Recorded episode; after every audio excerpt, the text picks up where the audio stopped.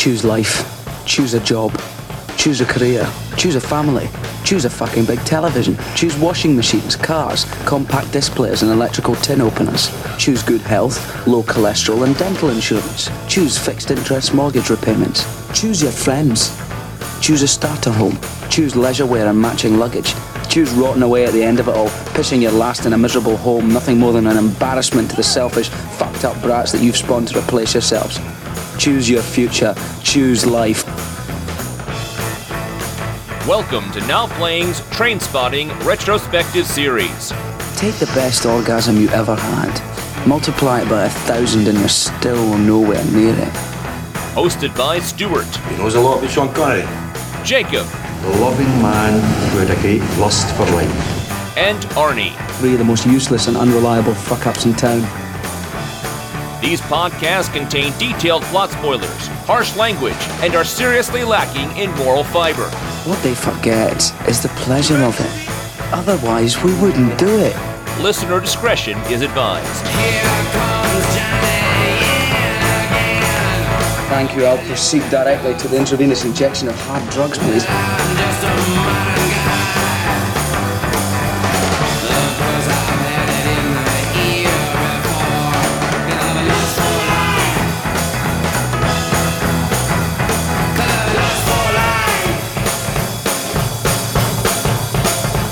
Today we're discussing T2. No, not Terminator 2.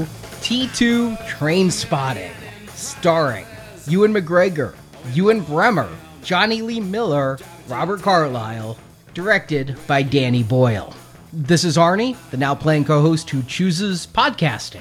This is Stuart. And this is the host that's like one of those cunts in the Bible that live forever, Jacob. T2. Actually, they did want you to make that connection. Would it have helped if they had gone with their original title, which was The Least Unfamiliar? I actually think I'd be more interested if it was called Porno, which is the name of the second book. The least familiar does not sound like a commercial success, does not sound like a movie I'd be looking into, does not sound like a sequel to Trainspotting. Yeah, you got to have that Trainspotting title in there somewhere. Yeah, I, and it had been a while, it should be said. Were people chomping at the bit? This is one of those times when the sequel is coming so late after the original success that you have to wonder was it expected? Were you guys excited? Did you even know about it when it came out in the UK this January and this March here in America? I didn't see it until it hit Blu ray last week. Yeah, I saw it last week to prepare for this show. I remember seeing a poster up at the movie theater for it. I'm like, oh, a second Trainspotting. I'll catch that on video sometime. I like that first one a lot. It's I wasn't dying for a follow up though for it where I needed to see it in theaters. Yeah, I knew it was coming out. I'd seen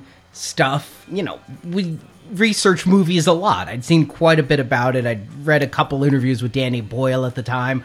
My memories of Trainspotting were faint and not exceedingly positive. So I was like, okay, Ewan McGregor, he still works. I didn't have any burning desire to see it. I too didn't see it until just a day or two before we're recording this. And I was mostly just put off by the fact that they called it T2. I'm like, what are you trying to do? They're trying to rib James Cameron. It it was said Danny Boyle knows that most people are going to be confused, knows that everyone understands that Terminator 2 is T2, but it's not trademarked. And so he was just like, you know, Sick Boy and Rent Boy are movie fans, and you know, they would think that the best sequel of all time was Terminator 2. The idea here is we're going to top it. We're going to make the best sequel of all time. Yeah, it's just going really meta for a joke that's not that great. My thing with Terminator 2 is when you were telling me the first movie was a period piece set in the 80s. Is that true now? I mean, I know the book was a period piece set in the 80s. Was that movie? Because this movie, I guarantee you, does not take place in 2007. They didn't have no Snapchat with dog filters on it in 2007. I was calling bullshit too. Mm-hmm. Those iPhones they use, 2007 is the year the iPhone 1 was released. You had no apps, it was curved. There is definitely like a 2015, 2016 iPhone in this film. Yeah, I don't know when this is taking place. It's worth walking through the time frame just to kind of see how we got here because yes, you mentioned it was a sequel book written by the original author Irvine Welsh, reviewed it over at Books and Nachos. It came out 10 years after the first book, 2003 and picks up with the characters seven years later. The reason why we don't have porno, I think, is because it's just not very good. And Danny Boyle did try to get the original screenwriter John Hodge to get a version to work, and they they had it and just said we didn't like it. They didn't want to make that movie, and so I think it took them a while to come up with an idea that takes about forty percent of porno, but also I would say 60% of their own concepts, or maybe just remakes of the original movie. I think another reason we didn't get it from the stuff I read, though, is The Beach. Now, The Beach is a movie I watched for the Trainspotting reviews. Not for Transformers? Not because you love Michael Bay? The, you're thinking The Island with Ewan McGregor. Oh, that's right. This is The Beach with Leonardo DiCaprio, and my entire knowledge of the beach was, if you recall, Leo was up for discussion to play Anakin Skywalker in episode 2 in 99. When I went to see The Phantom Menace at its midnight release in 99 was the first time I saw a trailer for the beach, and the only time in my life I've heard an audience just unanimously boo a trailer because they were booing Leonardo Titanic DiCaprio possibly the Anakin Skywalker in the next Star Wars movie before they even saw Misa Jar Jar. They decided Leo was a step too far. But it wasn't supposed to be Leo. It was supposed to be Ewan. Who would end up in the island? That's where I got confused. Yes. And from what I read, and I read both of their accounts, Danny Boyle did handle it in a shitty manner. He was telling Ewan, You're my star. You've been in all of his films. Yeah. I was thinking, a Life Less Ordinary, Trainspotting. You're the guy who's going to star in The Beach. And then something happened where Danny Boyle decided he needed a bigger star for the studio budget, went with Leo, but never really told Ewan. And Ewan found out through other channels. And it sounds like Ewan really did get shit upon. Like if Danny had gone to him and explained it, maybe it would have been one thing. But those two didn't speak for like 13 years. Yeah, I do think a big reason was you couldn't make Trainspotting 2 without the original Rent Boy. I don't believe it would work without McGregor. And I don't think Danny Boyle would let another filmmaker make it either. It, so much of the style, so much of what people loved about the movie was that director working with that emerging star. You got to get those back. Almost anybody else is replaceable. Take them, put it anywhere else. Part of porno was set in Amsterdam. You could have Rent Boy in a different city. It could be something that wasn't Scottish. But no, you absolutely couldn't do it without him. And so it took a while to iron out those differences. I think they started talking back. There was some discussion even as of 2009, but I don't think it was really serious until about 2014. And I look at this and I think about when we reviewed the before trilogy of movies. I really like when Linklater gets Julie Delpy and Ethan Hawke together every 10 years to see where those characters are. So when I look at this, was I burning? Was anybody burning for Trainspotting to return to screens? No. But I put this in with the utmost of curiosity, wondering where are these characters 20 years later? You've got 20 years on the actors. You've got 20 years on the characters, or I'm going to say 30 years on the characters, although they say 20 in the movie. They say everything happened 20 years ago. But again, it's taking place in 2017, God damn it! So I'm curious what these people will be up to and to revisit that. I, I just love that as an experiment when it's coming back so many years later and it's not something like Chevy Chase doing a cameo in the new vacation. And I would say Trainspotting launched a lot of careers. Almost everyone got work out of it. And so it's fun to see them in some ways coming back to the small movie that made them who they are. Everyone is having to reevaluate their career in a certain way. And so, yeah, with McGregor coming back to the character and trying to, you know, work out his hostilities towards his old friends he ripped off, it does feel like him yeah, coming back to work with Boyle and ironing out those differences. And I would presume he would be the star, right? Like it would have to be with the way that they ended that last movie. You'd have to believe it be about him making peace with his mates. You could put it somewhere else, but I think in order for it to be Trainspotting, it has to be a return to Scotland. I'd agree with that. As far as making peace, I don't know that that had to be it. We could have just come to them 20 years later. Bygones could have been bygones. Whoa, no, come on. I said in the last show that, yeah, I felt like it was going to be Mark and he's gone on with his life and somehow he's going to get pulled back in and have to confront what he did. 16,000 pounds. I'm sorry. That would still hurt 20 years later. But it was only 4000 per person. You're being very logical. Can I steal four thousand bucks from you, Arnie? you gonna be okay with that? You know, 20 years from now, I might not be so pissed. Or you might be in prison. I mean, it, it is, you're right. It's interesting to see where these characters are going to land, how they're going to come together. I think the American version we never got was everyone always wanted the Breakfast Club to reunite. And this is sort of like the European equivalent of that. All those crazy kids in the past, are they still going to be hooked on heroin? Are they going to have sold out to the corporations that they mocked in their youth? These are interesting questions and one that's, I suppose, answered by the plot summary. Longest segue ever. it's been 20, or I'm going to say 30 years since the events of the first Trainspotting. And after escaping with the stolen 12,000 pounds, I mean, he stole 16,000, but left four with Spud. But after that theft, no one has seen or heard from Mark Renton, again played by Ewan McGregor. And in the time since, Renton has moved to Amsterdam, got married, gotten a degree in accounting, and now works in retail software. But a newly discovered heart problem, coupled with a divorce and a corporate reorg that may make him lose his job, Renton finds himself lost, homeless, and finally returning home to Edinburgh. One by one, he connects with his friends. First, he encounters Spud, real name Daniel Murphy, again played by Ewen Bremner. Spud is still a heroin addict. He got off the junk about five years prior and even got married and had a kid. But one by one, he lost those things and got back on heroin. He is in fact attempting suicide when Renton finds him and saves his life, and Mark gives him the advice he needs to kick heroin again, possibly for good? At Spud's urging, Mark also goes to see sick boy Simon Williamson, again played by Jonny Lee Miller. Sick Boy is holding a grudge for the stolen money and starts by beating up Renton. Then he plans a deception to get Renton into a business partnership where Sick Boy will steal all the money. But the two actually rekindle their friendship and do plan a business venture, a massage parlor slash brothel. See, Sick Boy is still a criminal. He switched from heroin to cocaine, but he pimps out his girlfriend Veronica and videos her sessions, then blackmails the Johns she sodomizes. During the planning of the business, Renton starts to sleep with Veronica behind Sick Boy's back, though Renton doesn't quite see it as cheating as that relationship is fairly one-sided and Veronica doesn't sleep with Sick Boy. But things go sour when the group is given a 100,000 pound business loan and each partner plans to steal it from the other. Instead, with a little help from Spud, Veronica steals the full 100,000 and goes back to her home in Romania. And while all this is happening, there's also Francis Franco Begbie, again played by Robert Carlyle. Franco went to prison shortly after Renton fled Edinburgh.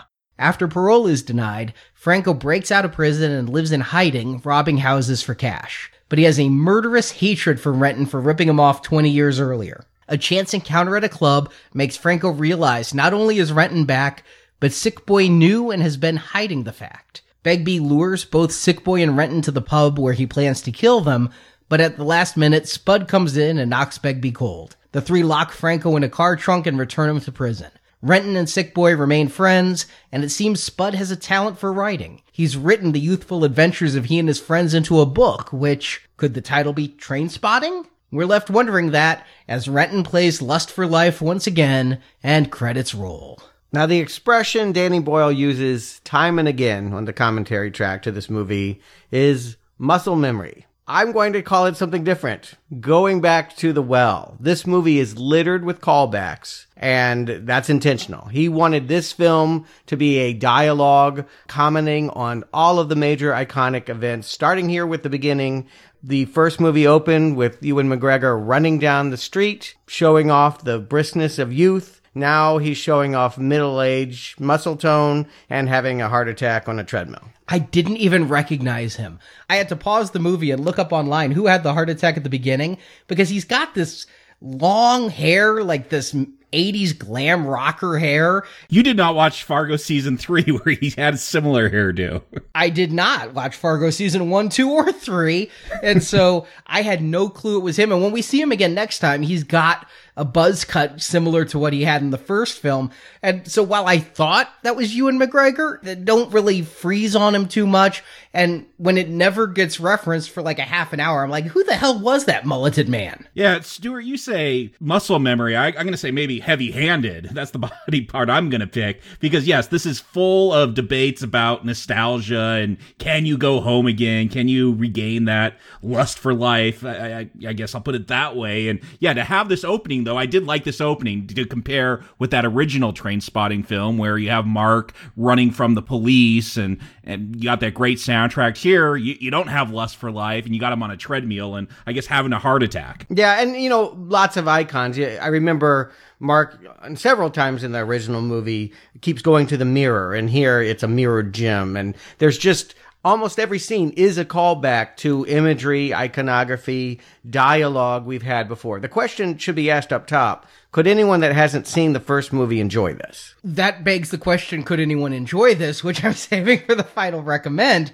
but I think that this movie does stand alone in many ways. You can come into this and not know these things are callbacks and still follow a really depressing tale about four ex friends in midlife crisis. Yeah, I feel like they give enough flashbacks. I mean, we even get shots to them in their youth as, as little children that we never saw before in the previous film. So I, I think they fill in that gaps. Will you care? My feeling about this film is you're going to care about this film if you cared about the first one. Yeah, I, I'm going to second that. I really feel the only investment that's going to happen are fans of the original.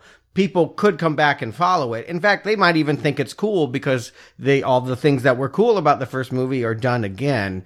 But what's cool in young age doesn't always look so good on middle age. And I definitely feel like, yeah, this is a movie for the middle aged fans that loved Trainspotting in their youth. It's for us. And I think that a lot of this movie is speaking directly to us. The first one was about rebellion. You know, it was about the 90s. And while it didn't have a grunge aesthetic, I think some of that grunge anti establishment fervor ran through it. You know, the whole choose life was being done sardonically making fun of that 80s anti-drug slogan, but the things you're supposed to choose was with a bitter edge. Again, as I mentioned in the last podcast, kind of like the narrator speaking of IKEA and Fight Club. Here, now you've got a bunch of people who are middle aged. They are disenfranchised, but yet, especially in the case of Renton, part of the establishment he was rebelling against. And so now, instead of being in our 20s, because we're all about the same age as these characters,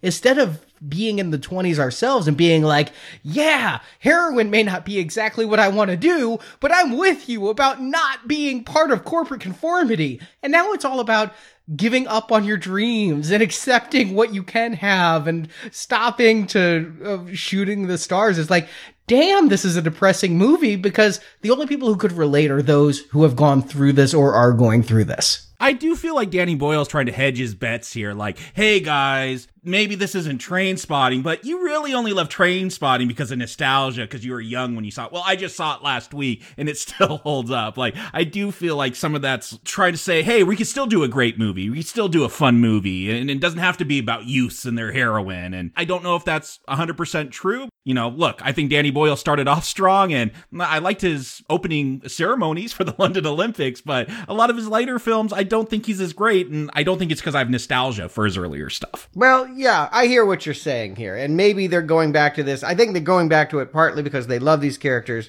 but maybe he's also going back to it because it's an obvious way to get people to, to show up, or at least somebody to show up more than some of these films he's put out. Did, did anybody see Steve Jobs? I did, and I wish I hadn't. Nope. I actually really want to. I keep planning a piece for the Gazette where I review all three Steve Jobs biopics. I've seen the one with Ashton Kutcher. I saw the one with Noah Wyle many, many times. I've seen that one. So it's the last one for me to see. I've seen a lot of Boyle's recent stuff. Like I caught up with some stuff I'd been meaning to watch anyway, prepping for this, like 127 hours, Slumdog Millionaire, but I don't love either of those films. I thought they were solid enough, but the stuff I love of his was 28 Days Later and before, not counting The Beach. The Beach sucked.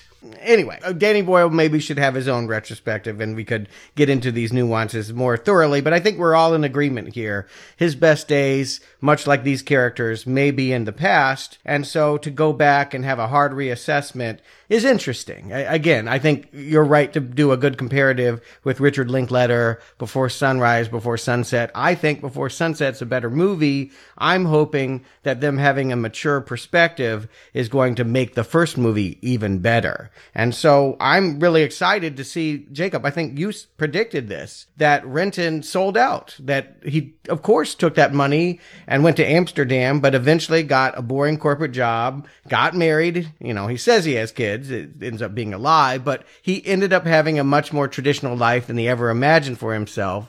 And is that better than being off heroin? That might be the more interesting movie is how he went clean in Amsterdam. Not exactly the place I think of to go to get clean. It's the place I think of to go to get dirty.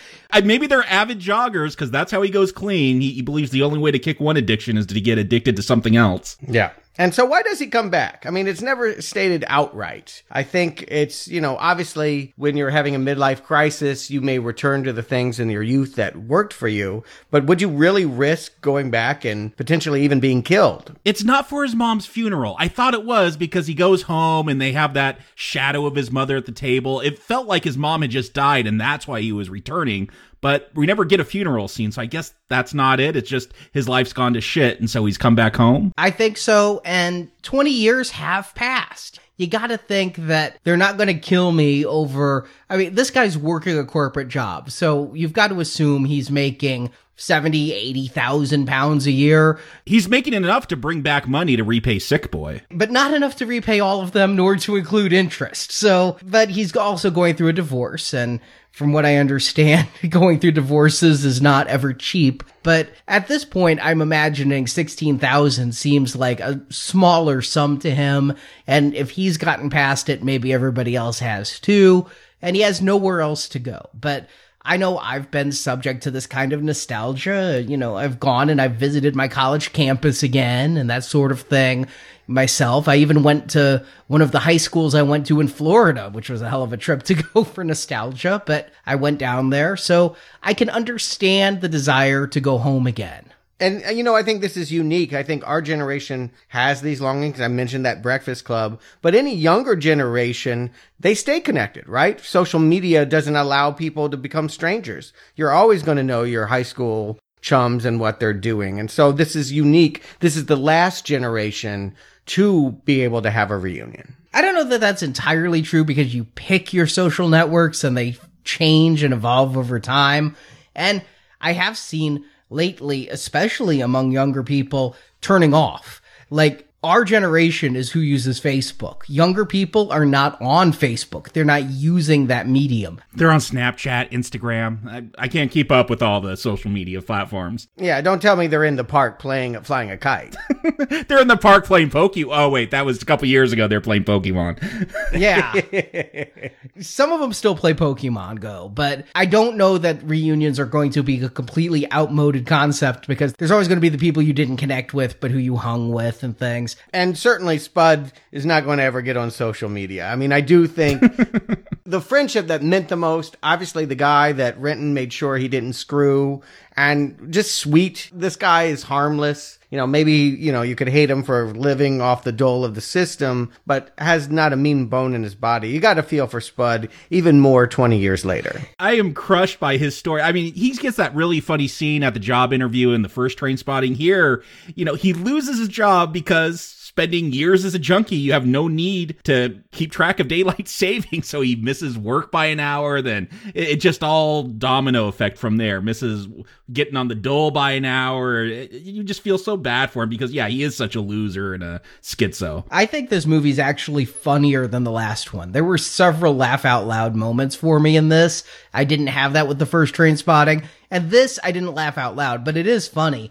And I probably would have lost the job too because I had no idea countries other than the US had this stupid fucking daylight savings time con- monstrosity. Move to Arizona. They don't have it. Yeah, it might be perfect for you. A little hot down there. But anyway, the point is that when they're reunited, Boyle is going to try some of his tricks. You know, I think some of the strongest imagery that take away from that first movie are like when Renton has his overdose and he falls into a grave that's carpeted and has that POV. Here, Spud's going to kill himself and they try to dramatize it. I just think it's a lot less exciting. The visuals aren't as flashy. You know, him falling off the top of the housing complex in a chair just doesn't have the same verve. And maybe it's not supposed to. I was actually confused at first. I'm like, because we see Spud realize Mark is coming through the door to save him. I'm like, did he run to a window and like jump out the window to like make sure he could commit suicide? But I agree with you, Stuart. Yeah, the visuals here, I don't know. I, don't, I just don't think Boyle has the same style. There, there's nothing that sticks out like swimming through the toilet or the baby crawling on the ceiling. There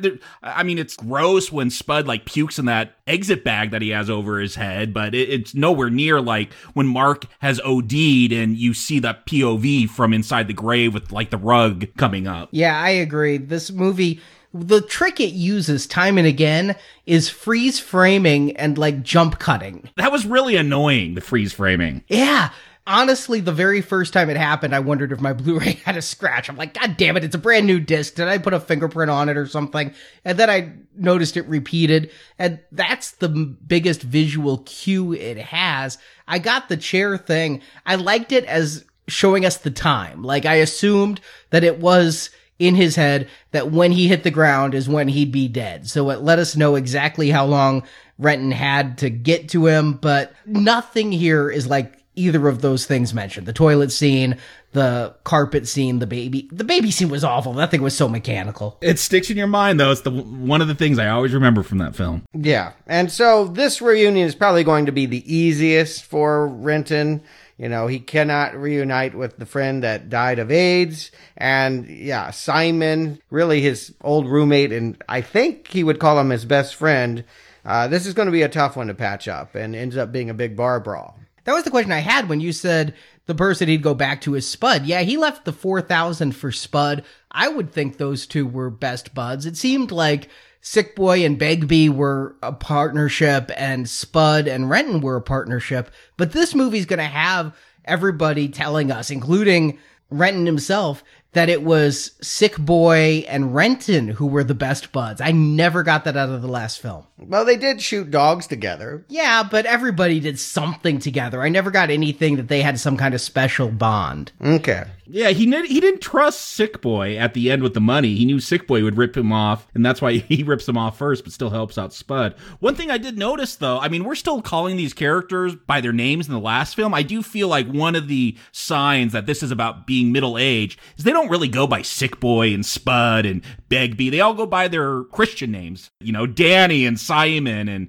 F- Frank or Franco. Like they they really do move away from those youthful handles that they went by. Yeah, he'll always be Spud and Sick Boy to me. Yeah, it, it makes it easier to talk about. Spud is still Spud, unfortunately. And maybe by the end of this, you can call him by his proper name. But yeah, Sick Boy. I wondered, again, last movie, if you didn't read the book, would you think that he was playfully bad or really loathsome? If you read the book, the character in that is really much more difficult to like. I find in that first film, he makes that transition from being playfully bad, like when he's talking about James Bond. By the end of that film, I don't really like him, and here I really don't like him. He just is a, despicable character to me. Yeah, I mean, and also I was wondering if it was clear if he was starting to pimp women. The whole idea that he'd move into a brothel and kind of legitimize he has inherited a bar called the Sunshine Porch and he wants to take government money and turned it into a quote unquote massage parlor. A sauna.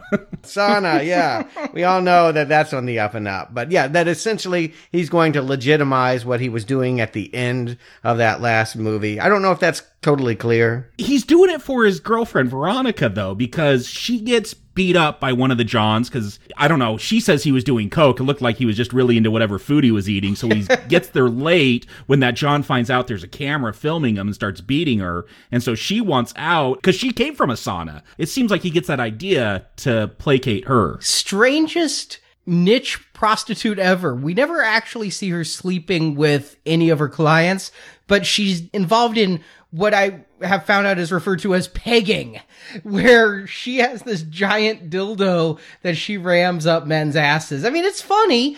It's certainly not what I expect. And then, I mean, we got that joke in Deadpool. I mean, yeah, that's true. that, that, I think that introduced it to the world in mass. Yeah, Women's Day, you're right.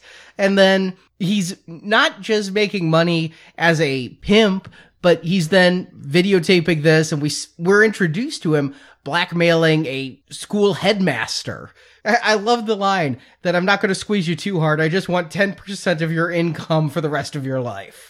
Yeah, loathsome but canny. He this is how he plans to get his dream financed, and he's not expecting for Renton to come back into his life and work together. In fact, I'm not exactly sure why they iron it out. He it starts with a bar fight. Mark just basically wants to pay him what he's owed and walks away bloody. And there's a whole lot of back and forth about am I going to get back on the airplane and go back to Amsterdam? He gets to the airport. He's ready to go, but he has no place to go to. When he's going to come back, he's finally going to tell the truth because when he first sees Sick Boy is when he lies about having kids and he's making his life sound so good. He works in the software sales, all this.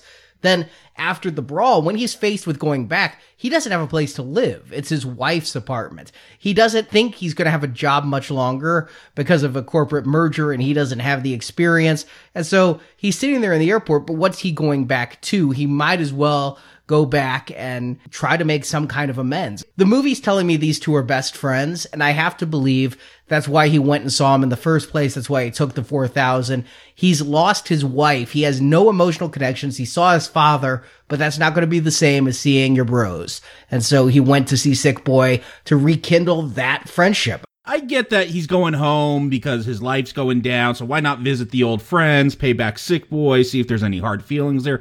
I feel like he stays because of Veronica. After he gets beat up by Sick Boy and he's laying on that pool table, it- there's a little quick little flash where he like looks up and Veronica's like, I don't know, massaging his head or something, and then he closes his eyes, looks up again, and she's gone. I feel like that's why he stays, and he's going to be pursuing her the rest of the film. Yeah, and I think you're right about that. This is a change from porno. In porno, what brings these two together is that they're going to get into the pornographic film business. And it's a Scottish woman, but yeah, she comes between these two men. It's a line of dialogue that comes later in this movie, but I don't know if you guys caught it or not. She really isn't his girlfriend. She has sex with him when he visits the sauna of a rival, of a mobster. But I'm not sure that she's ever slept with him and not been paid for the service. She said that it happened once. He did say that as well, as or that they have had sex without it being commerce. Later, she's talking to Renton and says, yes, they did it once. She calls herself his girlfriend, but there's no sex there. It's really a one-sided relationship. It's about as pathetic as you can get falling in love with your hooker. And she's treating it like a business transaction. He's my boyfriend slash he's my boss. He's the one who's making me money but she has no affection for him the way he does for her. And yeah, he's trying to open this entire massage parlor because after that one John, she's like, I'm going to go back to the massage parlors.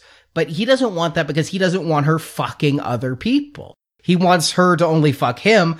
She's not fucking him either. So she, I guess he wants her to be completely celibate if he, she's not sleeping with him. But his way of guaranteeing that control over her is to remain her boss and by giving her the massage parlor she wants and making her the madam versus I would assume she would just be another massage babe at some other parlor. I gotta say, if you're opening up a sex club slash massage parlor and one of the business owners is in Amsterdam, isn't that where you said it? I mean, maybe they think they have a shot here, but knowing that, yeah, she worked at a place where there's a heavy and the guy, Mr. Doyle, the man they have running it is actually a guy in Scotland that runs these kinds of places. They actually went to a real authentic brothel owner to play this part.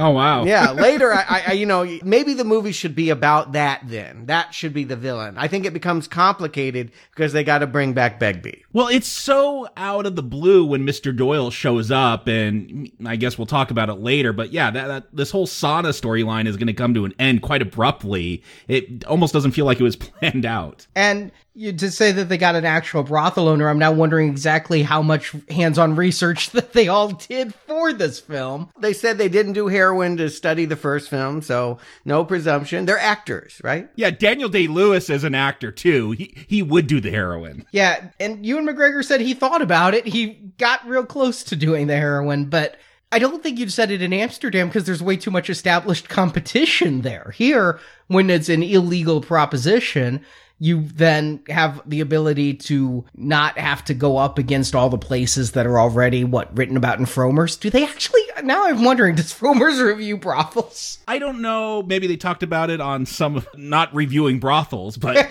maybe they talked about it on the extras. It seems like that first film, it has a strong identity with you know that Scottish heritage. You get that whole the Scottish are shite. You, have been subjugated by Wankas. Is that a big deal with this one? That it's it's remains about Scotland. We'll get some scene about a war between uh, Protestants and Catholics, but I don't know. Maybe that's why they don't go to Amsterdam because Boyle feels like not Doyle Boyle, the director feels like Trainspotting is as much about Scotland as it is about heroin. Yeah, I mean, I definitely feel like this original movie is foundational. It helped create a Scottish film scene where there really wasn't a strong identity for such a thing beforehand, just as the book did the same thing for a new generation of readers. So, yeah, I, I think it would have been heresy to put it into a different city. Amsterdam might have been interesting, but it wouldn't have been what Boyle would want to do if this is indeed about Scottish lads patching up old wounds and working together. Speaking of it being Scottish, when I put in the Blu-ray, I forgot to turn on my subtitles again, even though I'd watched the first one with subtitles. A little bit of time passed between them, and I was doing perfectly fine with the language until Begbie showed up. You know, I think that all the others did a pretty good job of downplaying their accents. I was able to understand, especially Ewan McGregor and Jonny Lee Miller, both of whom have perfected their American accents. And I was able to even go with Spud. But the moment Begbie showed up, I'm like, ah, oh, fuck, I need to read this again. Yeah, I mean, I definitely think that you're right. When they made the first movie, they're like, we just want England, the UK to see this film. Screw America. We don't even care if they ever see it. They'll never understand us. They wanted to make a movie uh, for them. And now they got to know with the way movies are sold and certainly with the popularity and name recognition of Trainspotting that yeah to recoup this money they need to have it play in all different kinds of markets and so you're right i definitely feel like it's it's easier to understand what's going on and i actually didn't even have much trouble with begbie but that's mostly because he feels like a silent movie villain you know like you you don't have to understand the words to know that he's angry and that's that's basically he's got one idea here and that is to kill he is not the same actor he was 20 years ago, though. The other three pretty much still look the part. Jonny Lee Miller has filled out and slimmed down, but Begbie in this movie, when he puts on that hat and those glasses, all I could think was Andy Capp, and I haven't thought about Andy Capp in 20 years. Well, we'll find out Begbie and Mark were in the same elementary class together because Begbie was held back a year. I'm, no way these two are a year apart. Like, I didn't believe they were that close in age in the last film, and they look even further apart in age in this one. Yeah, prison does things to you, right?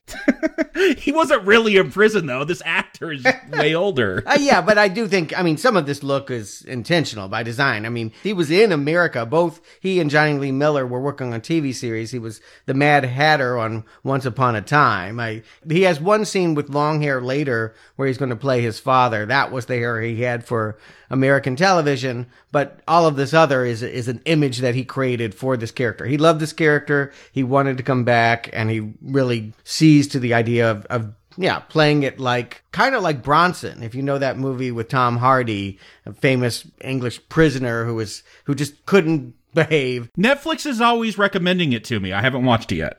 It's pretty good, mostly for Tom Hardy. And again, it's it's a if you like what Begbie's doing here in prison, it's a lot of that. It's basically this man has not tempered his anger in all these years. He was pretty much the friend that everyone didn't want around in the first movie.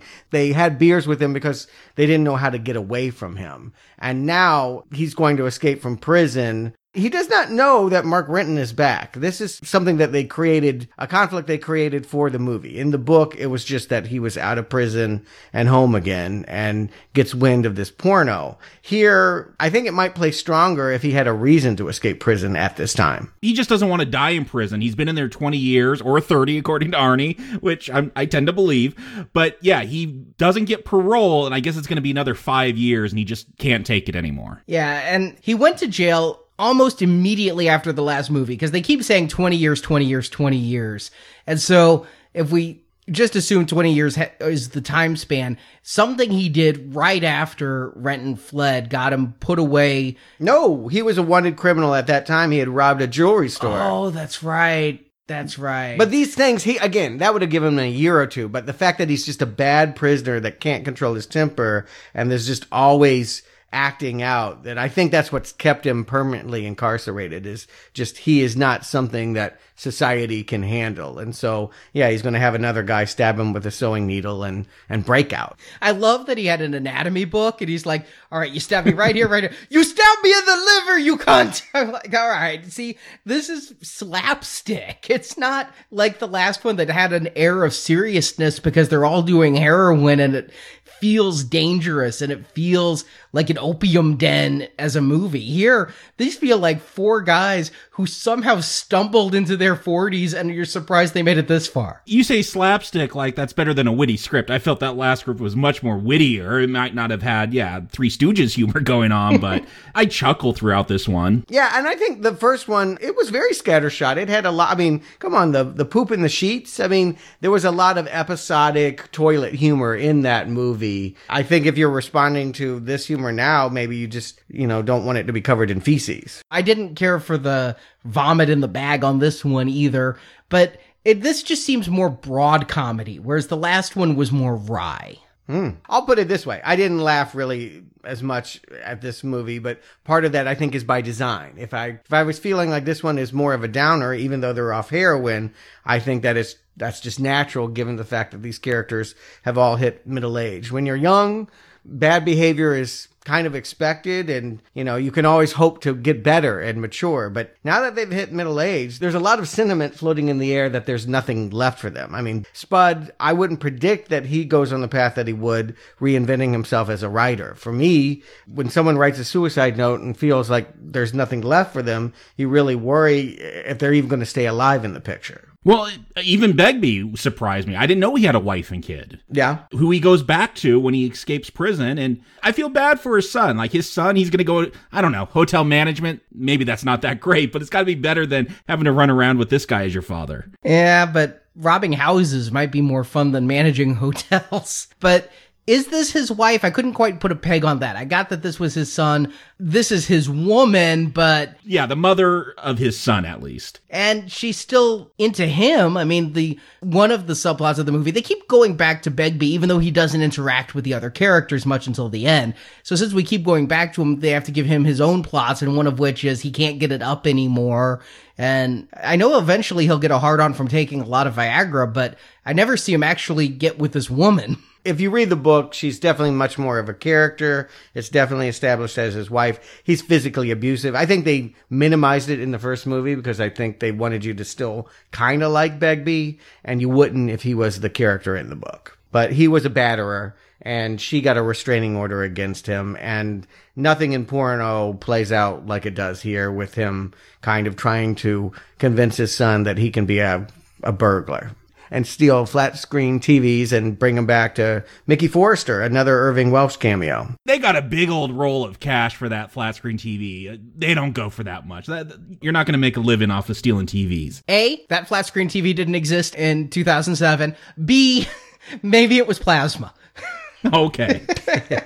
I just know from selling flat screen TVs, not stolen ones, on Craigslist, they don't go for much. No, but maybe they got some jewelry. I mean, they did a full on heist here that gets interrupted. Everything involving Begbie is completely disinteresting to me up until the final act when he finally interacts with the others. Until then, it's like Meanwhile, over at Begbie's, Yeah, I feel like I know what's going to happen with Begbie. At some point, he's going to find out that Mark's in town and he's going to go after him. But yeah, they have to keep reminding us that this character is out and about. And in the book, I think it was more interesting because Sick Boy was trying to make that meeting happen. He was plotting against Renton. He says, even in this movie, I want to draw him back in and then I want to make him hurt as bad as I can.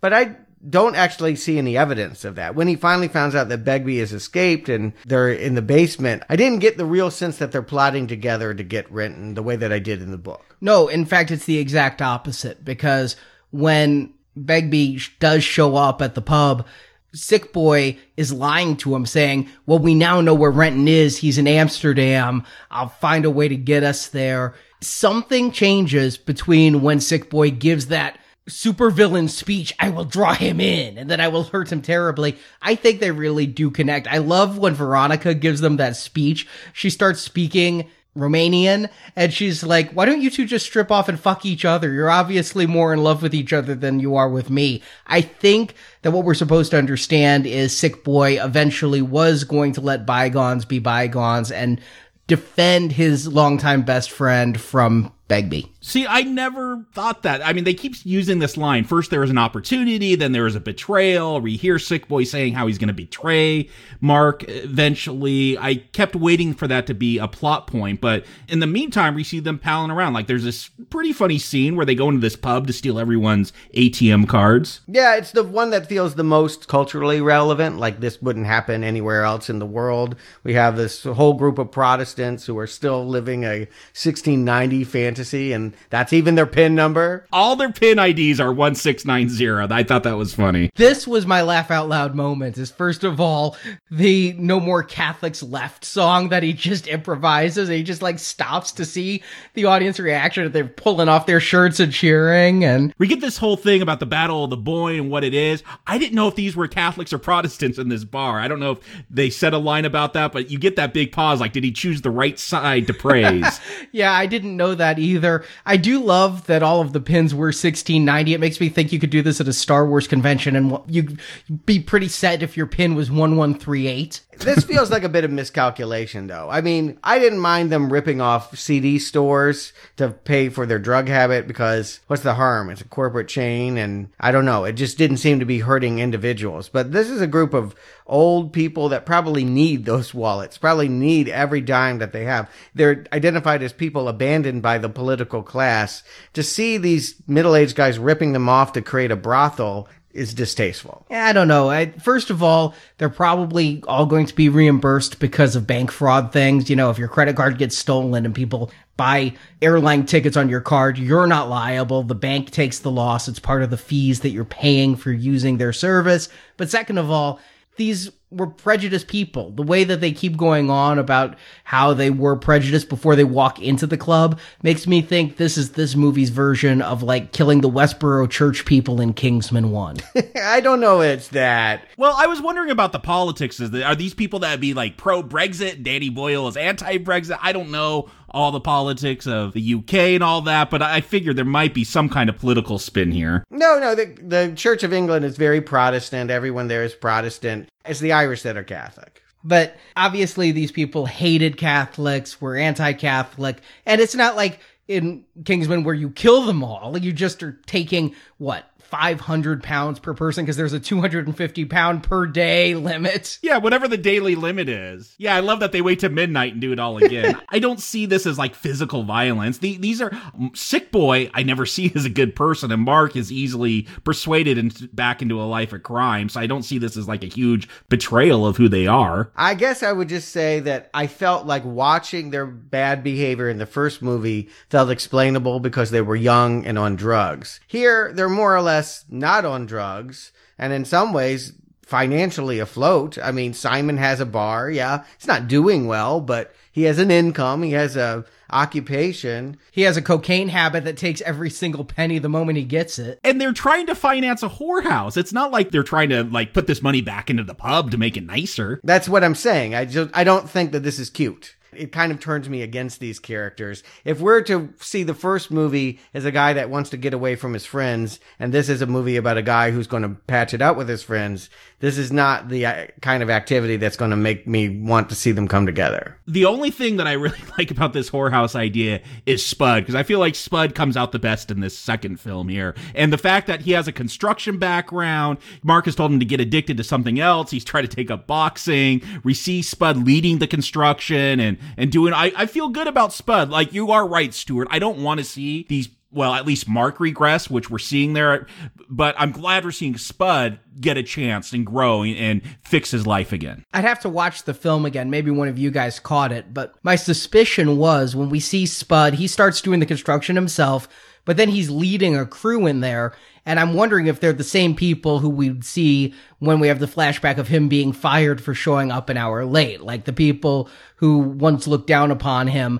Now he's the one who's hiring them for the job and making them work. And yeah, it is good to see Spud, who was at the lowest point. He's missing some teeth. When he gets the heroin at the very beginning, he's putting it in his lip. I thought he was getting false teeth to put in his lip. That's apparently uh, taken from Russell Brand's autobiography that he'd have to buy drugs and put it in his teeth. That was a requirement. Oh. How you smuggle it out. Yeah, you see him reach into the guy's mouth and take him out of that guy's teeth and then have to put him in his own. It's pretty gross. Yeah. So that he's doing that is good.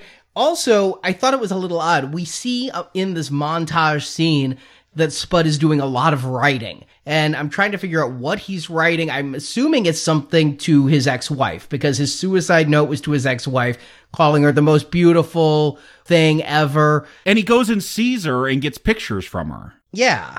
Later on, he's talking to Veronica, and Veronica's like, Oh, you should write down your stories. I would love to read them. I think that scene should have been before this massive writing spurt, because I think that that's what sets him to writing. The fact that he's writing beforehand just confused the hell out of me. Yeah, in the book, he was writing a history of their neighborhood, and it was all kind of a punchline leading up to the fact that the publisher rejects it because this man, no surprise, is not, you know, educated wordsmith and he turns in a lot of grammatically bad gibberish. And here, the idea that he's going to be essentially author Irvine Welsh is probably a happier compromise. It's nicer to know that he's going to get a happy ending. We like that from a character we see in the beginning trying to commit suicide. It's clever, but we've seen this so many times before, right? I, I can't come up with the situations off the top of my head, but at the end, where the people are creating the play or creating the movie or the creating the book based off of the events you just saw. So it's not original, but I want to see the best for Spud. He is like a kicked puppy among this group. He's the one who's never done anything wrong. We want to see him have a happy ending. We want to see him, especially at this point, get clean. It's not cute to be a heroin user in your 40s. It might be slightly cute to be a heroin user in your 20s. And we're finally going to get a heroin scene. They go to pay tribute to Tommy and they take that train and go to that same, what, meadow that Tommy took them to, wanted to go on a hike. And man, it's real cold when sick boy goes to Mark and says, you know, do you think about what you did to Tommy? And then Mark just turns to him, what about baby Dawn? Oof. But that leads him to heroin again. Yeah, that scene was harsh. And I can't believe these two ended up becoming friends. I thought this was going to be the start of a rift. Then when they start doing heroin, I'm like, well, I know what the second half of this movie's going to be. It's going to be like them going down this dissension and will Spud get involved? No, they never do heroin again that we see in this movie. It's awfully convenient that a couple of ex addicts can do it once and then just be like, all right, that's enough. Yeah, again, it just ends up feeling like muscle memory or, uh, you know, just a, a callback they used the I couldn't tell if it was reused footage or restaged, but the same exact shots of the heroin in the spoon, of the heroin in the needle. It kind of reminded me of, you know, Requiem for a Dream when they were shooting up and you'd see all the shots and you see the pupil dilate. Here seeing all of this shoot up montage again exactly the same. Yeah, they reuse a lot of footage or they reuse actors that look like these characters 20 years ago to stage some stuff. There are shots from backs, so I, am guessing that's new footage they reshot. But they'll, you know, superimpose the young characters over the, these new settings. But during this whole scene when they go to pay tribute to Tommy, I mean, they throw out the line. Here, here is the debate of the film: is this a memorial or is this nostalgia? Yeah, and I feel like I respect and need for them to reference what they've done in the past because this is about atonement and maturity. And without self reflection, you can't really achieve those things. But I also feel like the movie really starts drowning in this in the second half, that there are just way too many aren't we cute we're referencing what we did before the soundtrack lou reed is done as a lullaby and b- another blondie song. And let's just get diane in here kelly Macdonald back for a throwaway so she can tell mark Renton that he's dating a woman too young for him. Ha ha ha. Remember when she was an underage schoolgirl. You you even get a yeah a new choose life monologue from Mark. But I like that. I, oh! I was about to agree with Stuart that Choose I, Life is the worst moment in this movie. I actually really like it because it shows him bitter about the situation. I think that that Choose Life speech is the best encapsulation of a midlife crisis I've seen in a film. It's lazy. Twitter, Facebook. I mean, oh, it's bad. Yeah it seems like get off my lawn, old man type stuff when you start complaining about Twitter and Facebook. I mean, come on, everyone can complain about that. For me, starting with the choose life moment, I feel like this movie's on a real wrong track. I was with it for the first half, but I want a whole lot more things to be happening. I want stakes to be raising. The fact that Mark is sleeping with Veronica doesn't really seem to amount to too much. There's never a showdown between Mark and Sick Boy that was promised in the beginning. And that to me is a pisser in that they're throwing these ugly things in each other's faces at Tommy's field. And one is sleeping with the other's quote unquote girlfriend behind their back. The showdown at the end needed to be between them, not have them completely align forces against this third party that's been out of the movie by and large for the majority of it. Well, the way Begbie finds out that Mark's in town, it's total happenstance. He goes into a bath. You know, again, we get the nostalgia. Mark goes into the bathroom and he looks at a really dirty toilet. Ha ha, remember that? He's going to go to the clean one now. But Begbie gets in the stall next to him and drops his Viagra and they recognize each other's voice. And I, I kind of like that. You know, you get that superimposed split screen because of the bathroom stall and they're both slowly climbing up to see who's in the other one. I like that moment, but really, this is how Begbie finds out Mark's back in town. It, it's a total accident. And Begbie is like popping Viagra like Skittles. I don't know if they have an additive effect. I would assume they do. And all I can think of is in the ad, if you have an erection lasting more than four hours, see a doctor. I'm like, if you've taken that many Viagra, I thought they were foreshadowing it because when he drops the Viagra, just being cheeky, Renton says, don't take more than the prescribed dose. Listen, the last movie got bleak. I didn't know if Begbie was going to lose his cock to gangrene from overdosing on Viagra or if it was going to be a gag. But you know what they have to do in those cases is aspirate. They have to shove a needle in your erect cock in order to get it soft. So I didn't know where this was going. It was going nowhere. He gets an erection, but nothing happened. Well, here's a little factoid about Viagra. You can take a whole lot of it and never get an erection. You still have to be stimulated. It's required that something has to arouse you in order for it to work. So one pill or 20, you may or may not get an erection. What's interesting about this chase scene is at the end of it, Begbie realizes that the only thing that arouses him is violence. It's not men. It's not women. It's not men that dress as women. It's cutting people. Which, yeah, we kind of got that from the last film. It, it's not a big revelation here. It just feels like a dumb boner joke when it happens. And again, all of the drowning of the callbacks, the fact that, you know, they got to throw Renton off the top of a hood and have him do that freeze frame laugh again. He does that same look. Yeah. That was where I really started getting angry. I'm like, at a certain point, you owe us new ideas. Everything, every scene can't be a callback, it starts to look hermetically sealed and desperate. In the, I guess the new stuff that's here, or the way they're resolving conflicts, this is where after this chase, Sick Boy and Renton get picked up by Mr. Doyle. I don't know if they're just sitting on the side of the curb and Doyle found them or if they were there to meet him, but yeah, they get taken out to the woods, stripped down naked and have to walk home naked and promise not to open a sauna. I'm like, well, that's the end of that plot? Okay. And yet they get a loan for a hundred thousand pounds So I think they are going to open it anyway. I don't know if they're going to open it. I honestly thought that they might go through with what they were proposing because when they went for the small business loan, they're talking about making a bed and breakfast. I'm like, well, if you can't open the brothel and you have a hundred thousand pounds, what the hell? Take the hundred thousand pounds, open a bed and breakfast. What have you got to lose? And this movie was instantly dated. They knew at the time. The day they filmed this was the vote on Brexit, and there is no more EU to get a loan for them. They're like, do we still go through with it? And they're like, yeah, let's just do it. But indeed, this loan would not be available for these characters. But the fact that that hundred thousand is going to be stolen by Veronica with Spud's help, With some really bad exposition about how Spud is actually an expert forger. yeah, and some needless like effects. This is not Boyle harkening back to the last one when he's like signing and it leaves a trail in the air. That's Disney Fantasia shit. That's not Trainspotting.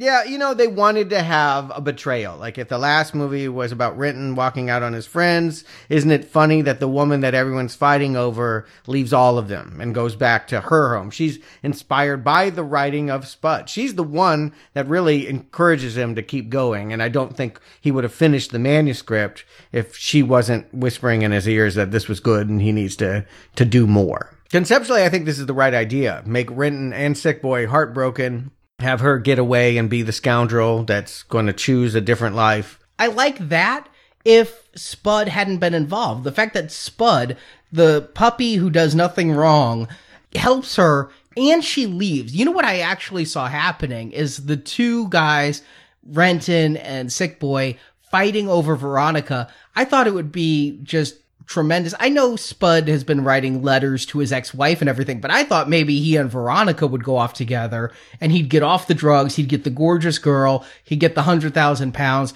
while these two were so busy plotting against each other. But he's going to help her, and I guess she's going to send half the money to his ex-wife for his kid and things, but that he takes part in this betrayal, he's no longer the innocent. He has been the innocent for one and three quarter movies. But I feel like he has more pure intentions. Like his part of the money is going to his ex-wife and his kid. And I, I do like you do get a moment even with Begbie reconciling with his son. You re- we find out that Begbie had run into his father. I wondered if this was in that first Trainspotting book and it just didn't make it into the movie, but he ran into some drunkard and he realized it was his dad. So he reconciles with his son and says, sure, go into hotel management after rejecting him. So I, again, if, if this is about middle-aged men who have families, uh, we do get those moments of reconciliation. Yeah, that was my favorite scene in Trainspotting, the, the book. And yeah, they were right to go. I was disappointed it wasn't in the first film. It's such a great scene. So, you know what it does it humanizes Begbie, which they did not want to do in the last movie. It's not enough in this film, but it's a nice moment. I question what they do with Begbie because honestly, I feel like this climax is miscalculated. Yeah, and if they're trying to humanize him, then why turn him into this maniacal, murderous villain at the end? But that said,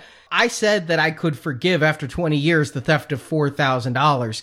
But you take a hundred thousand and I'm going to have a blood oath against you for the rest of my days. So I don't see how Spud, if he's ever found out by either Renton or Sick Boy, Spud's nuts are going to be hanging from a tree. I think Renton would forgive him, but not, yeah, not Sick Boy. And I, again, I thought this was a terrible enterprise. So they don't get to open their brothel. Well, that was a horrible scam. Yeah, I mean, these people are scam artists that deserve to be punished. But they didn't win the lotto. They're now on the hook to pay back a hundred thousand dollars that was stolen from them. Was it a loan or was it like a grant where it's just giving you the money? Here's a loan. Okay. So that's made it different. If it was a hundred thousand in free cash, if it was a grant, I wouldn't feel as betrayed by Spud as I seem here. Because I'm just sitting there like, how the hell are they ever going to pay this back? Do they have bankruptcy in Scotland? I don't know. I don't know how it'll work, but they are going to work together in this climax. The point is that they're going to be friends by finally agreeing that Begbie is a negative influence that actually probably was the thing that prevented them from being better friends back in the day. It's an easy out to make him the villain. And again, I think the better villain might have been Doyle, the rival brothel owner, but it's some kind of climax. At least things are happening. Yeah, I guess it feels like a slasher movie almost. Like you get Renton hanging by some wires in that sauna that they're building, you know, choking, and with Begbie like pulling him down to choke him harder, and then What, Spud saves the day with a toilet seat? That is some fucking happenstance that he falls and that wire just happens to wrap around his neck and hold him there. Why didn't Begbie have his shotgun loaded? Like, he has to go and load his shotgun to kill him. Like, that's bad planning on Begbie's part. And when Begbie is grabbing Renton, at first I thought maybe Begbie's having the change of heart. I wanted to kick your ass, but I didn't want to kill you. Uh, yeah, I thought he might be lifting him up at first to try to free him. Mm hmm. And it's like he's hugging him. It's really weird. I liked the car chase scene, the one that ended with Begbie getting an erection. When Renton is hanging off the top of a car and they're going through a parking garage, I found that to be actually really exciting. This, I don't know, was it a parody of Enter the Dragon when he enters the room that's all mirrored? No, apparently this is how brothels look uh, when you go to Amsterdam or anywhere in Europe. The whole mirror. The idea is, if you like looking at yourself having sex, you will be able to see it from any angle. And if you don't, Then maybe you don't go to this brothel. Turn the lights off. yeah, turn the light off. I like that. But yeah, I feel like there needed to be a visually dynamic climax. Honestly, I feel like it's lazy to make Begbie this monster that I might be complaining if it was written poorly and they had him not attack them after all this time. And I certainly didn't like the way they handled it in the book where he was just hit by a car and put in a coma. yeah, here they just lock. He gets knocked out by a toilet, and they just lock him up and leave him at the police station. It feels very tidy. And again, I don't necessarily feel like it's great that Renton and, and Simon are best buds again. And especially given that Simon was certainly going to steal the hundred thousand and block Renton out of it, and now they're good buddies. I mean, I don't know how great friends they are. They're not roommates anymore. At the end of the movie, Renton goes back to live with his dad. So Yeah, and he goes to that room, and we, we did get a moment earlier where I guess he tried to play "Lust for Life" by Iggy Pop and couldn't do it. It, it just sounded like a big blurt of noise when he put that needle down on the record. I wasn't sure what song was supposed to come out. Maybe it was the soundtrack for Eraserhead, the way it sounded. But no, he's able to play "Lust for Life." He does that same pose. They got a shadow on the wall of his bedroom that where he leans way back as he's doing heroin. He's dancing. He's doing that same pose. That I did like the effect of like the room, you know, elongating and becoming like a train tunnel. But w- what is this saying? That he's back on the heroin? He's going back to that life? No, I think what it's saying is that returning home is the right move for him. And Why though? We haven't seen that throughout this film. I think what it's literally saying is by the end of this movie, maybe as a result of having a near death experience, I don't know because it's not really well told, he again has the lust for life. That was a great song in the last one, but it was also the theme of the last movie choose life, have that lust for life. Here, he didn't necessarily have that. He came back to town having nothing and was really bitter with his choose speech this time. And now it's showing him having fun again, I guess. I guess if you like the Prodigy and remixing with the Iggy Pop, it's a different version of Lust for Life. it's a terrible version. And I wanted to say in general, as someone that owned the Trainspotting soundtrack, this is a huge disappointment. I do feel like most of the music here is mediocre or bad. You know, they do bring back Underworld, you know, Born Slippy is now Born Slowly. And so when it's not calling back, they're just bad songs or, or songs that don't fit the mood correct. The only thing I'm going to endorse, I really do like Young Fathers, a Scottish band,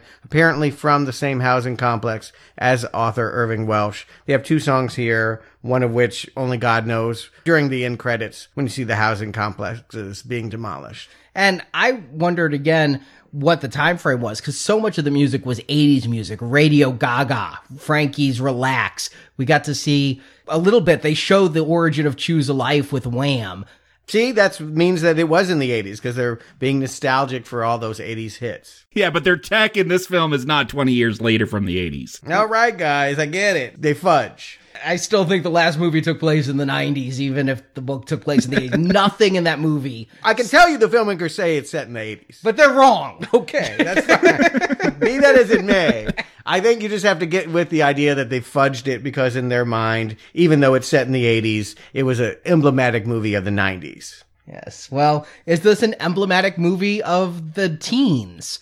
Jacob Stuart, do you recommend T2 Trainspotting? Jacob. Dang, you had to add Trainspotting at the end there because T2, awesome movie, not just nostalgic for it. But yeah, T2 Trainspotting, I guess uh, we got to call it that. it's a fucking title in the credits. I look for anything else. Trainspotting too.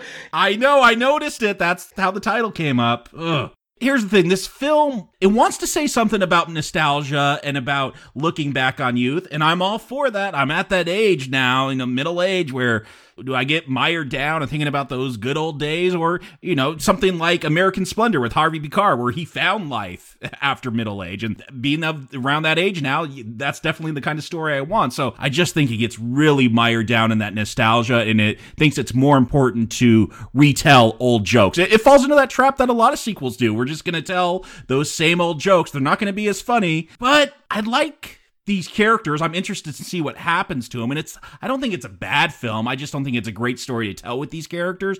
But I chuckled throughout it. I wasn't that bored. I'm going to give it a weak recommend. Stuart. Uh, I'll start with the compliments. Porno's a really bad book, and they do a really good job of taking what was right about it and working it into a concept that's better. In both cases, I feel like the movie is better than the book. And yeah, I'm saying about that with Trainspotting too. I think that it is a more successful cinematic experience. But I'm also going to say that this movie, T2, is not enough. It's way too self-referential without reaching any kind of meaningful conclusion. I mean, as if they said the whole point of the lives they lived was that they got a book out of it. They wrote Trainspotting, and that justifies everything that they went through. I wanted these characters to dig deeper. I wanted their relationships and their reunions to matter. And again, it just feels like a hits parade of remember when we were cool. I wish that I could feel more for this movie. I wish that Danny Boyle's flair could carry this movie because I do feel like a lot of what that first Trainspotting what made it work was just the style in which it was presented. If Danny Boyle had nailed the look of this movie in a more interesting way, I probably could endorse it. But ultimately, it's a movie that advertised seeing the other movie. And so that's what I'm going to say. See Trainspotting, skip this one. And there's no doubt the first film's the superior film. It was more original, it had verve, it had style. This one is just more rote. I've seen countless movies about midlife crises. I've seen very few movies about fun loving heroin addicts, even if the fun sometimes does have to end due to AIDS or dead babies. I feel this is perhaps Boyle and perhaps his cast commenting on where they are more than commenting on where the characters are. They may be taking inspiration from these novels, but it just feels like the kind of film every middle aged, beginning to enter old age filmmaker makes at least once. I just see this again and again and again. But it was nice to see these characters again. I don't think this was as focused. I think it would be a better movie if they decided not to bring back Franco. I know you gotta have the original four if it's a reunion, but then they should have found something better to do with him than keep him on the periphery and then make him a broad villain at the end. But like Jacob, I chuckled throughout this film. It is, I did find the humor to be just more mainstream, more broad. The dulled down, not quite so edgy wit of middle age. And just because I've seen this movie time and time again doesn't mean that there weren't bits of nostalgia here and bits of self reflection that I couldn't connect with. I'm going to let it scrape by with a recommend, but that's given that I saw the original movie. This is a weak recommend. I don't know if you'd find the same thing if you hadn't seen the original. I also don't know if you'd find the same thing if you saw the original now in your 20s and then went immediately to the sequel. If you're cruising on iTunes for a movie or Netflix and you're in your 20s and you discover Trainspotting, if you come to this one, you may not enjoy it at all until you're also 20 years later. I also think being Scottish has something to do with it. If if it's a comment on anything, it's how Scotland has changed too. I mean, they ride that tram that wasn't even there 20 years ago, and it's shot with on digital instead of using film. There's so much about the city that feels like it's presented in a new, flashier way. That is Scotland on the mend? Has it kicked the habit of poverty? I think that if you've lived there, that always helps. I know that when I know a city that's in a movie and it's featured well, that carries a lot of goodwill with me. But would you want to go back in 20 years? No. well, I like what they do with the before films. I'd like them to go again, you know, the next 11 years here. I don't know that I'm really going to care much about Trainspotting in 2037. Here's the thing with those sunset films, like, yeah, that second one's an improvement on the first. This is a big step down. Nothing about the second film tells me they got ideas for, for coming back when these characters are 60. I'd look to you, Stuart. If the books have good stuff for these characters to do if they returned, then great. But I don't see from this film that Boyle and his cast have the strong ideas to make me want to see them return the way that when Hawke and Delpy and Linklater get together and say, where are our characters? They have strong ideas. Yeah, the bottom line is I love that couple and I want them to figure out a way to be together against all the odds that are thrown at them every decade. These people, I actually think they might be better off apart. So it's hard to want to see a way for them to come back together 20 years or even next year. And given the middling box office, I can't imagine that there's going to be a lot of demand. But this isn't a movie that Boyle and company make for money. If you find a studio that will finance it, you do it because you want to bring the band back together and you want to relive the nostalgia. I have to believe that on set nostalgia was as strong as on screen. Yeah, and I would uh, say the reunion I'm more interested in to see is will Ewan McGregor and Danny Boyle make another different movie together? That might have more potential. They were good when they were working at their peak, and yeah, if they could push it in a new direction with new characters and a, and a concept that supports their talent, that could be the thing that I'd be really excited for. Or maybe they could just come back to do 28 months later. That was exactly where my mind was, Jacob. If Boyle wants to revisit one of his previous properties, he needs to return to that. I understand there's like a rights issue that's really miring that thing up. So that may be why it doesn't happen. But I think if Boyle is looking for something to do that would be successful, I'd like to see him get back to the suspense he did in the 90s and a little bit less of the drama he's been doing these days. Suspense, really? I mean, Shallow Grave a little bit, kind of. But I, I think that the weird thing was he was marketed as another Tarantino. But I, I actually think he is more mostly a dramatist. I mean, honestly, this movie has a lot more to do with Slumdog Millionaire, watching a city change over time. I, I don't know. Yeah, I don't see that he's a thriller maker. I guess I got confused because Sunshine, I I didn't realize that was in 2007. I thought that was actually made much earlier. So I, I consider Sunshine 28 Days Later, uh, to a degree, 127 hours to be suspense. Hmm, okay. I wasn't in suspense for 127 hours, but it was supposed to be. Hmm, okay. Well, at any rate, Danny Boyle's going to make a ton of more movies. He's very prolific. I, who knows what he'll do next? Who knows if Ewan McGregor will work with him again? But we do know what we're doing next. We are going to stay in the UK. We're finally getting to a movie that's come out in America last week, but thanks to Comic Con, we had to delay a week. We hope you didn't mind. But Dunkirk, the movie I'm most excited for this summer, finally we're covering it. 70 millimeter glory. I wish I could get excited. I usually like Nolan. We did all of his films. I was positive about most of them. I'm not really a war film person, and nothing in the trailers beyond Nolan in the credits has told me why I should go see this film. But I will. I wouldn't if it wasn't for the show, but I will, and I'm hoping I like it. I don't know. It's Christopher Nolan. That, that's almost enough for me to give to go see it, and I like the trailers for it. Yeah, I thought the trailers were pretty great, actually, but I don't know. You know, he's had kind of a rough spell. I'll just go ahead and say that I recommended the last two, but I haven't gone back to them. And I do hope that this is an uptick from Dark Knight Rises and Interstellar. I spend more time making fun of Interstellar's climax anymore than admiring what I liked about it. Come on, Murph! We gotta go watch Dunkirk, Murph! I'm gonna just keep saying Murph! And we're going to be doing some Matthew McConaughey after that. We're going to be getting to Stephen King's Dark Tower. I have crammed in some of the few King books I haven't read. I have lived in the Dark Tower this summer. I actually could have gotten a Firestarter and then a couple other books that Nacho's done, except I had to read 6,000 pages of King.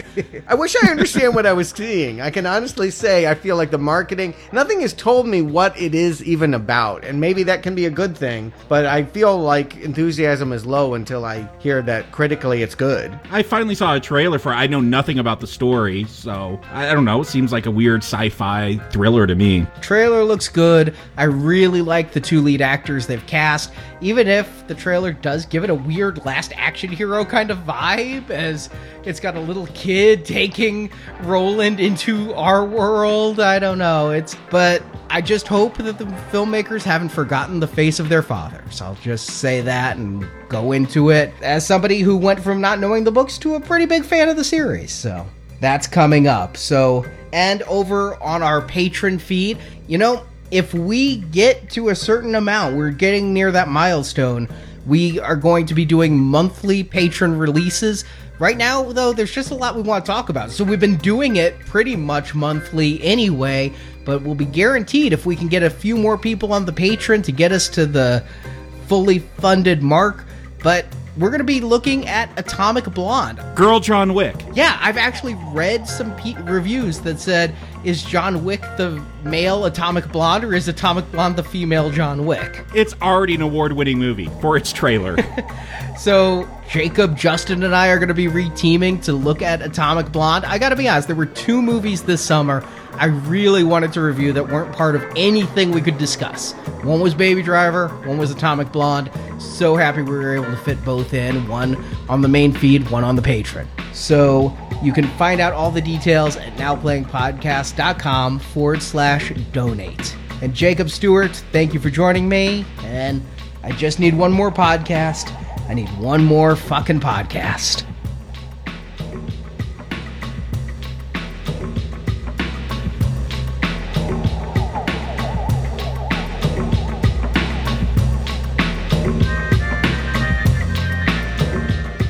I chose not to choose life. I chose something else. And the reasons? There are no reasons. Who needs reasons when you've got heroin?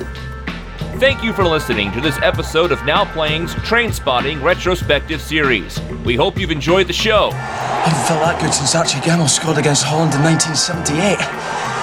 For more movie review podcasts, visit the Now Playing NowPlayingPodcast.com archives. There you'll find podcast film reviews including Blue Velvet, Memento, The Shining, the Marvel Comics movies, and more. It's a recording, a keepsake so the memory need never fade. Find hundreds of movie review podcasts at NowPlayingPodcast.com and come back each week for another new movie review. Goldfinger's better than Doctor No. Both of them are a lot better than Diamonds Are Forever. Thunderball was a notable success.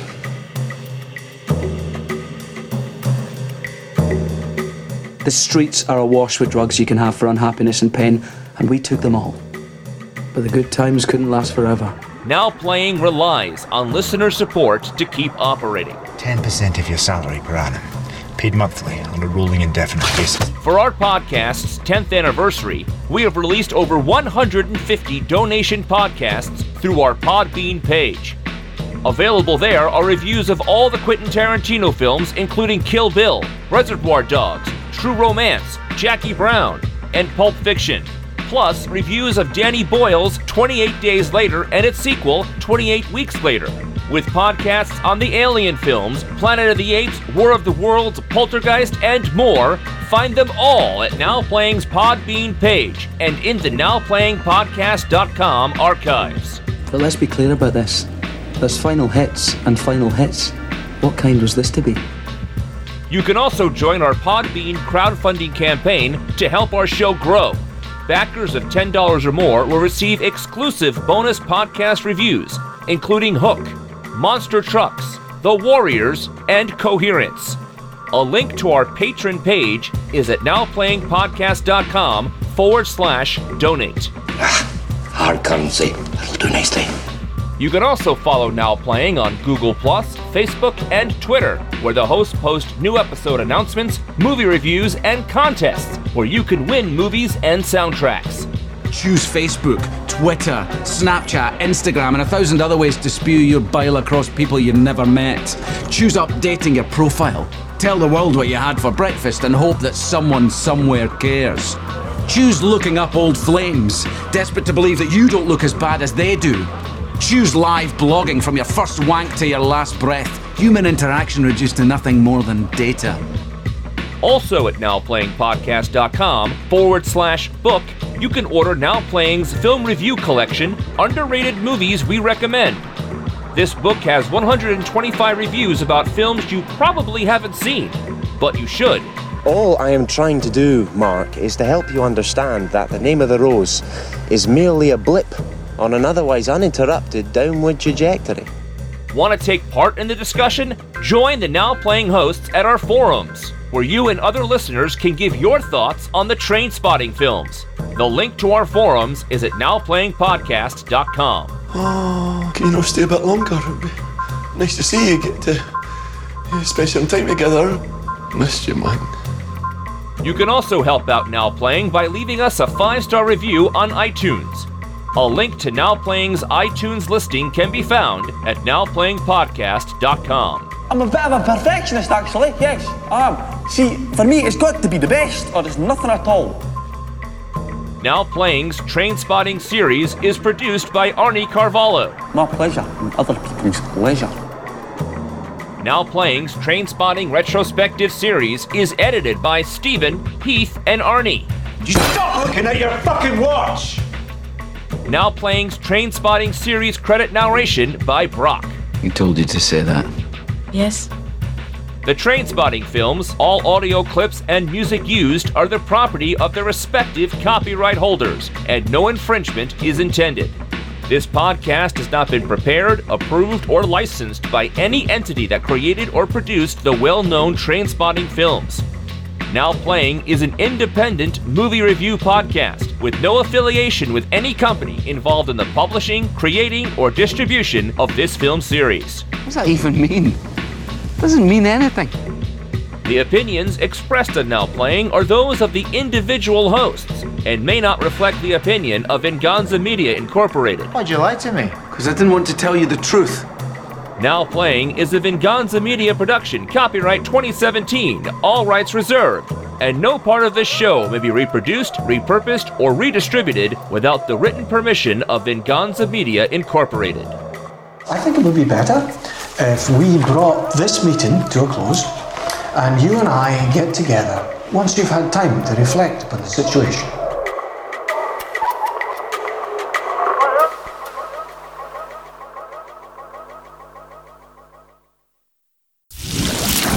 I look at this and I think about when we reviewed the before trilogy of movies. I really like Ice. Yeah, did someone had take a drink I was trying to be quiet.